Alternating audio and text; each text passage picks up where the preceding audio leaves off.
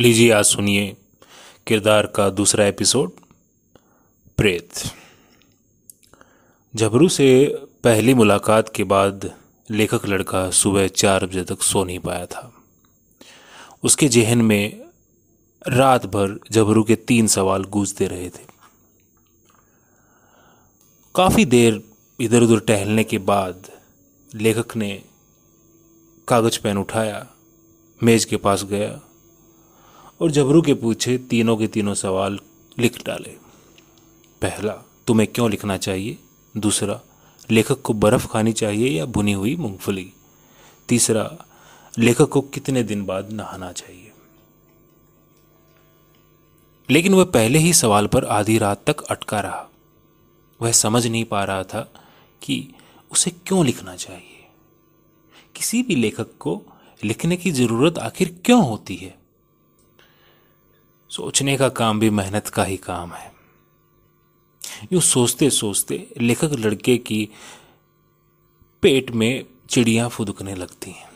आधी रात को कुर्सी पर बैठे बैठे वह सोचता सोचता चने के लड्डू खाता खाता तीनों ही सवालों के बारे में अलग अलग किस्म की बातें सोचने लगा। कुछ कुछ लिखा कुछ कुछ फाड़ कर फेंकने लगा। सोचने, लिखने, फाड़ने और लड्डू खाने के बीच में उसने टीन की छत पर छटपटाती बारिश को सुना। टीन की छत से ही उसे निर्मल वर्मा याद आए। लाल टीन की छत वाले निर्मल वर्मा। लेखक लड़के ने सोचा, निर्मल वर्मा क्यों लिखते थे? सबसे पहले लड़के के दिमाग में निर्मल वर्मा ही क्यों आया? क्या ये बारिश की वजह से, टीन की छत की वजह से, या फिर शिमला शहर में होने की वजह से? उसने ये भी सोचा कि प्रेमचंद क्यों लिखते थे, या ओरहन पामुक क्यों लिखता है? बड़े लेखकों की छोड़ो, मैं क्यों लिख रहा हूँ? कुछ देर के लिए उसे लिखना, पढ़ना सब बेकार लगने लगा। उसने यहाँ तक सोचा कि मैं लिखने, पढ़ने के चक्कर में बर्बाद हो ही जाऊँगा। और यूँ बर्बाद होने की आशंका में डरने लगा और रजाई में मुँह देकर लेट गया। जबरू के मासूम सवालों से बचने के लिए नींद का सहारा चाहता था, ऐसे मौकों पर नींद कहाँ आती है? उस बेचारे को भी कोई सहारा नहीं मिला।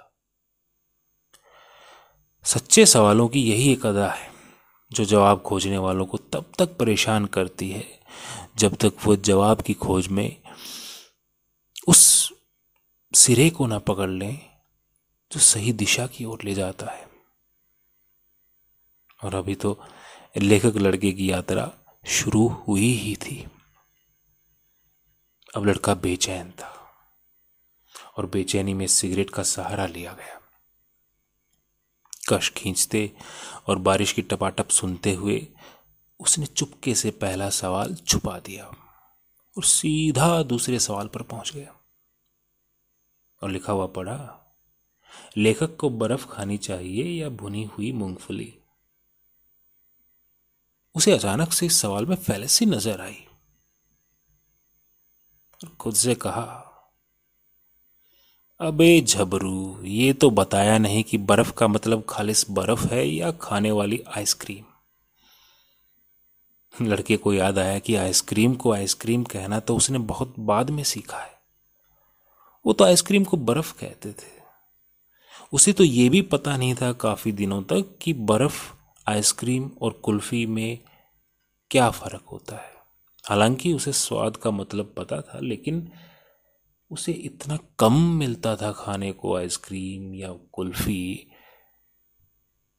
कि वो सही से अंदाजे नहीं लगा पाता था। उसके गाँव में जेठ की दोपहरी में बेचने आए। वे सभी लोग भाग जाते थे क्योंकि उसकी गली के बूढ़े किसान आइसक्रीम वालों को भगा देते थे। बूढ़े किसानों के लिए आइसक्रीम का खर्चा फालतू का खर्चा था। लड़के को उनकी बात तब जायज़ नहीं लगती थी। आज शायद वो कह दे कि हमारे बूढ़े किसान सही कहते थे। लड़का कुछ देर तक यूँ ही अपने बारे में, अपनी बचपन के बारे में सोचता रहा। फिर उसे लगा कि मैंने झबरू कुत्ते की गलती पकड़ ली है। लेकिन वह गलत था। वह झबरू की गलती पकड़ ही नहीं सकता था।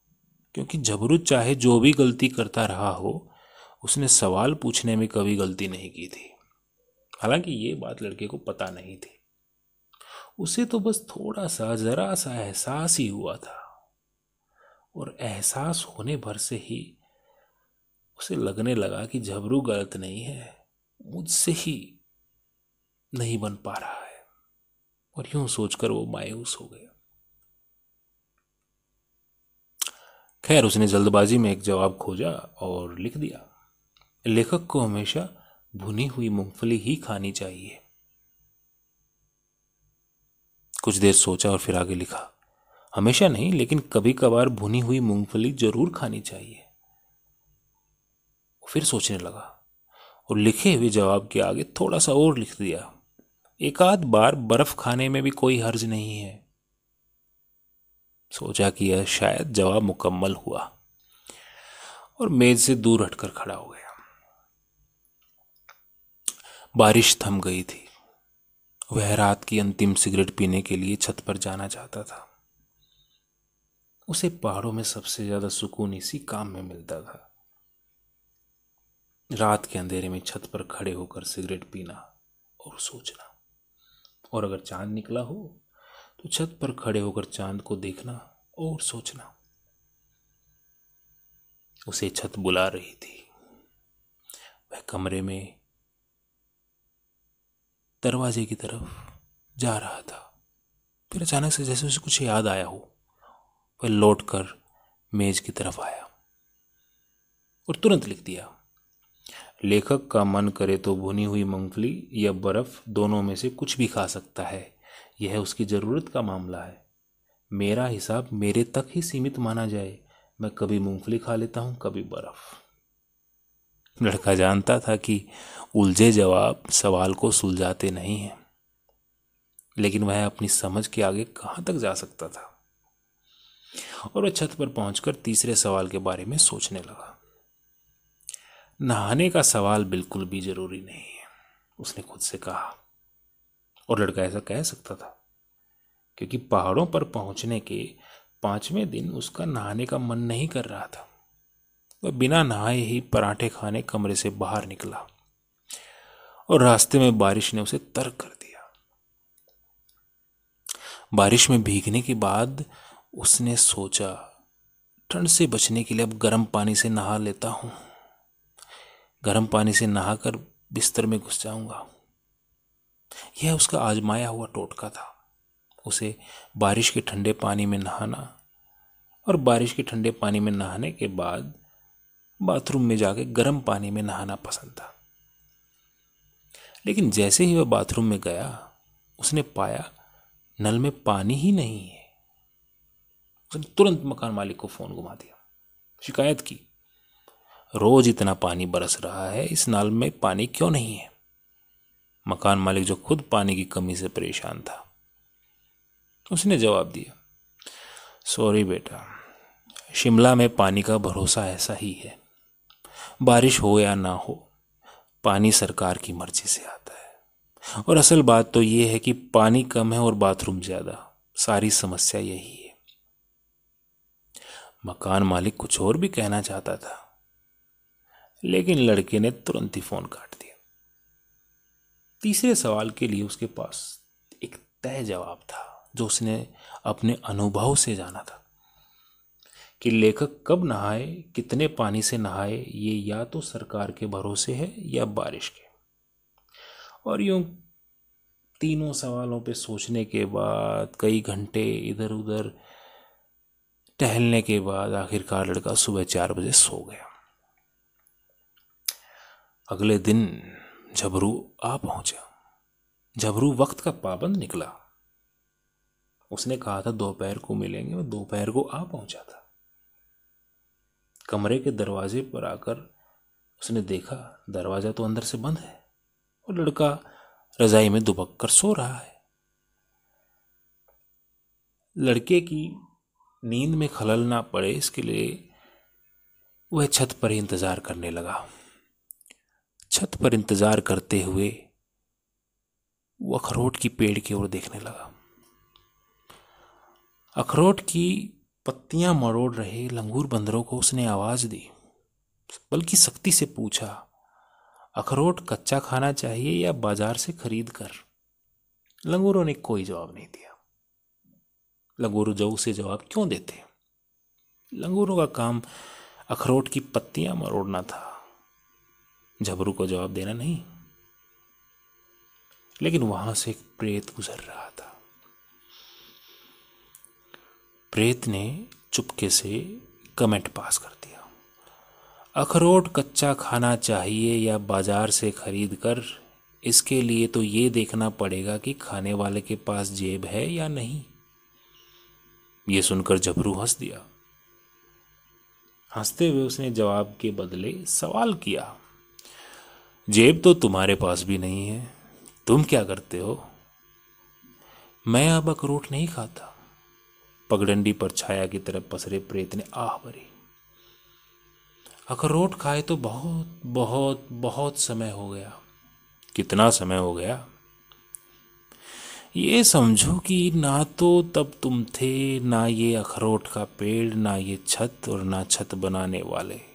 ना बिजली के खंबे ना नल, ना नलों में पानी का रोना था और ना ही इतना भीड़ भड़का था। लगता है बहुत पहले मर चुके हो जबरू प्रेत की शक्ल देखना चाहता था। वह ग्रिल की तरफ़ गया और नीचे झांकने लगा। मेरी शक्ल मत देखो कुत्ते। तुम तो बस ये फ़िक्र करो कि कोई तेंदुआ तुम्हें उस वक्त ना दबोच ले जब तुम सो रहे हो। प्रेत सीटी बजाने लगा। और सीटी बजाते बजाते कहने लगा, तुम्हारा दोस्त ये लड़का रात रात भर चने के लड्डू खाता है।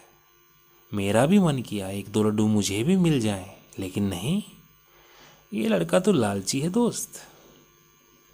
और मैंने भी इसे सोने नहीं दिया। इस लड़के को लगता होगा कि किराया देकर उसने ये कमरा अपना बना लिया है। अरे छोड़ो, ये घर, ये पहाड़, ये कमरा, तू, उसके अंदर लेटा वो लड़का, सब। मैं जब चाहूँ, तब इसे चट से उड़ा दूँ। इसको कहो रात रात भर छत पर न टहला करे। मुझे इसको देख कर अच्छा नहीं लगता। झबरू थोड़ा सा परेशान हो गया। तुम एक नादान लड़के का नुकसान क्यों करना चाहते हो? क्योंकि मैं भी किसी जमाने में नादान लड़का ही था, प्रेत कह रहा था। नादान लड़के बेचैन रहें और ज़िंदा रहें तो रातों का नुकसान कर सकते हैं। अरे, ये बहुत शोर मचाते हैं। मन करता है इनकी टांग पकड़कर खींच दूँ। प्रेत पगडंडी से ऊपर उठा और उठता चला गया। लेकिन जबरू को उसकी शक्ल अब भी समझ नहीं आई। और उधर ऊपर उठते उठते प्रेत अब भी धमकी दे रहा था। सुनो, किसी दिन इस नादान लड़के को सबक ज़रूर मिलेगा। हो सकता है तुम्हें भी मिल जाए। अभी तो मैं जा रहा हूँ।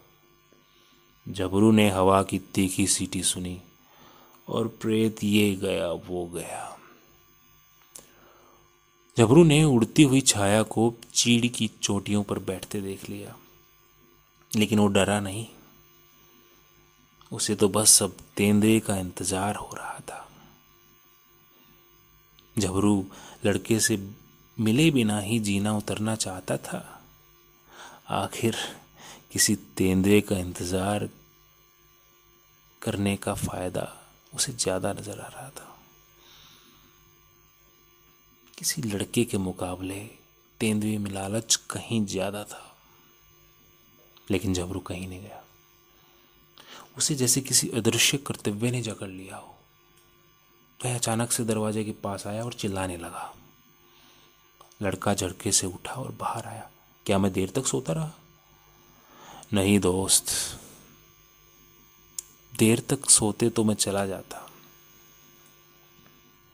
हम कुत्ते भी बेचैनी में नींद का सहारा लेते हैं। अगर हम थोड़े बेचैन हों तो थोड़ा सा ज़्यादा सो लेते हैं। अगर बहुत ज़्यादा बेचैन हो तो बहुत ज़्यादा सो लेते हैं। यह कोई अपराध तो है नहीं दोस्त। वैसे मेरे जानने वाले मुझे आलसी कुत्ता कहते हैं। तुम्हारे जानने वाले तुम्हें आलसी लड़का कहते होंगे। खैर, मैं तुम्हारा इंतज़ार नीचे करूँगा। तुम नीचे आओ और वहाँ से फिर हम थोड़ा सा दूसरी दिशा में ऊपर की तरफ़ जाएँगे। वहाँ हम बकबाज बूढ़े और पागल बुढ़िया से मिलेंगे। कौन पागल बुढ़िया? लड़का सोचने लगा। उसे किसी पागल बुढ़िया से क्यों मिलना है? क्योंकि उसके साथ मेरे तीनों दोस्त रहते हैं। जबरू ने उसे समझाया और वो पागल बुढ़िया वही तो फैसला भी सुनाएगी। कैसा फैसला? लड़का थोड़ा डर गया। यही कि तुम्हारे जवाब दर्ज करने लायक भी हैं या नहीं? यह कहकर झबरू नीचे चला गया। लेखक लड़के ने छत से ही झबरू को पगडंडी के किनारे फैली बिच्छू झाड़ी को सूंघते हुए देखा। उसने खुद से कहा जब जवाब खोजने में दिक्कत हो रही हो तो पागलों के फैसले भी सुनने पड़ते हैं। शुक्रिया।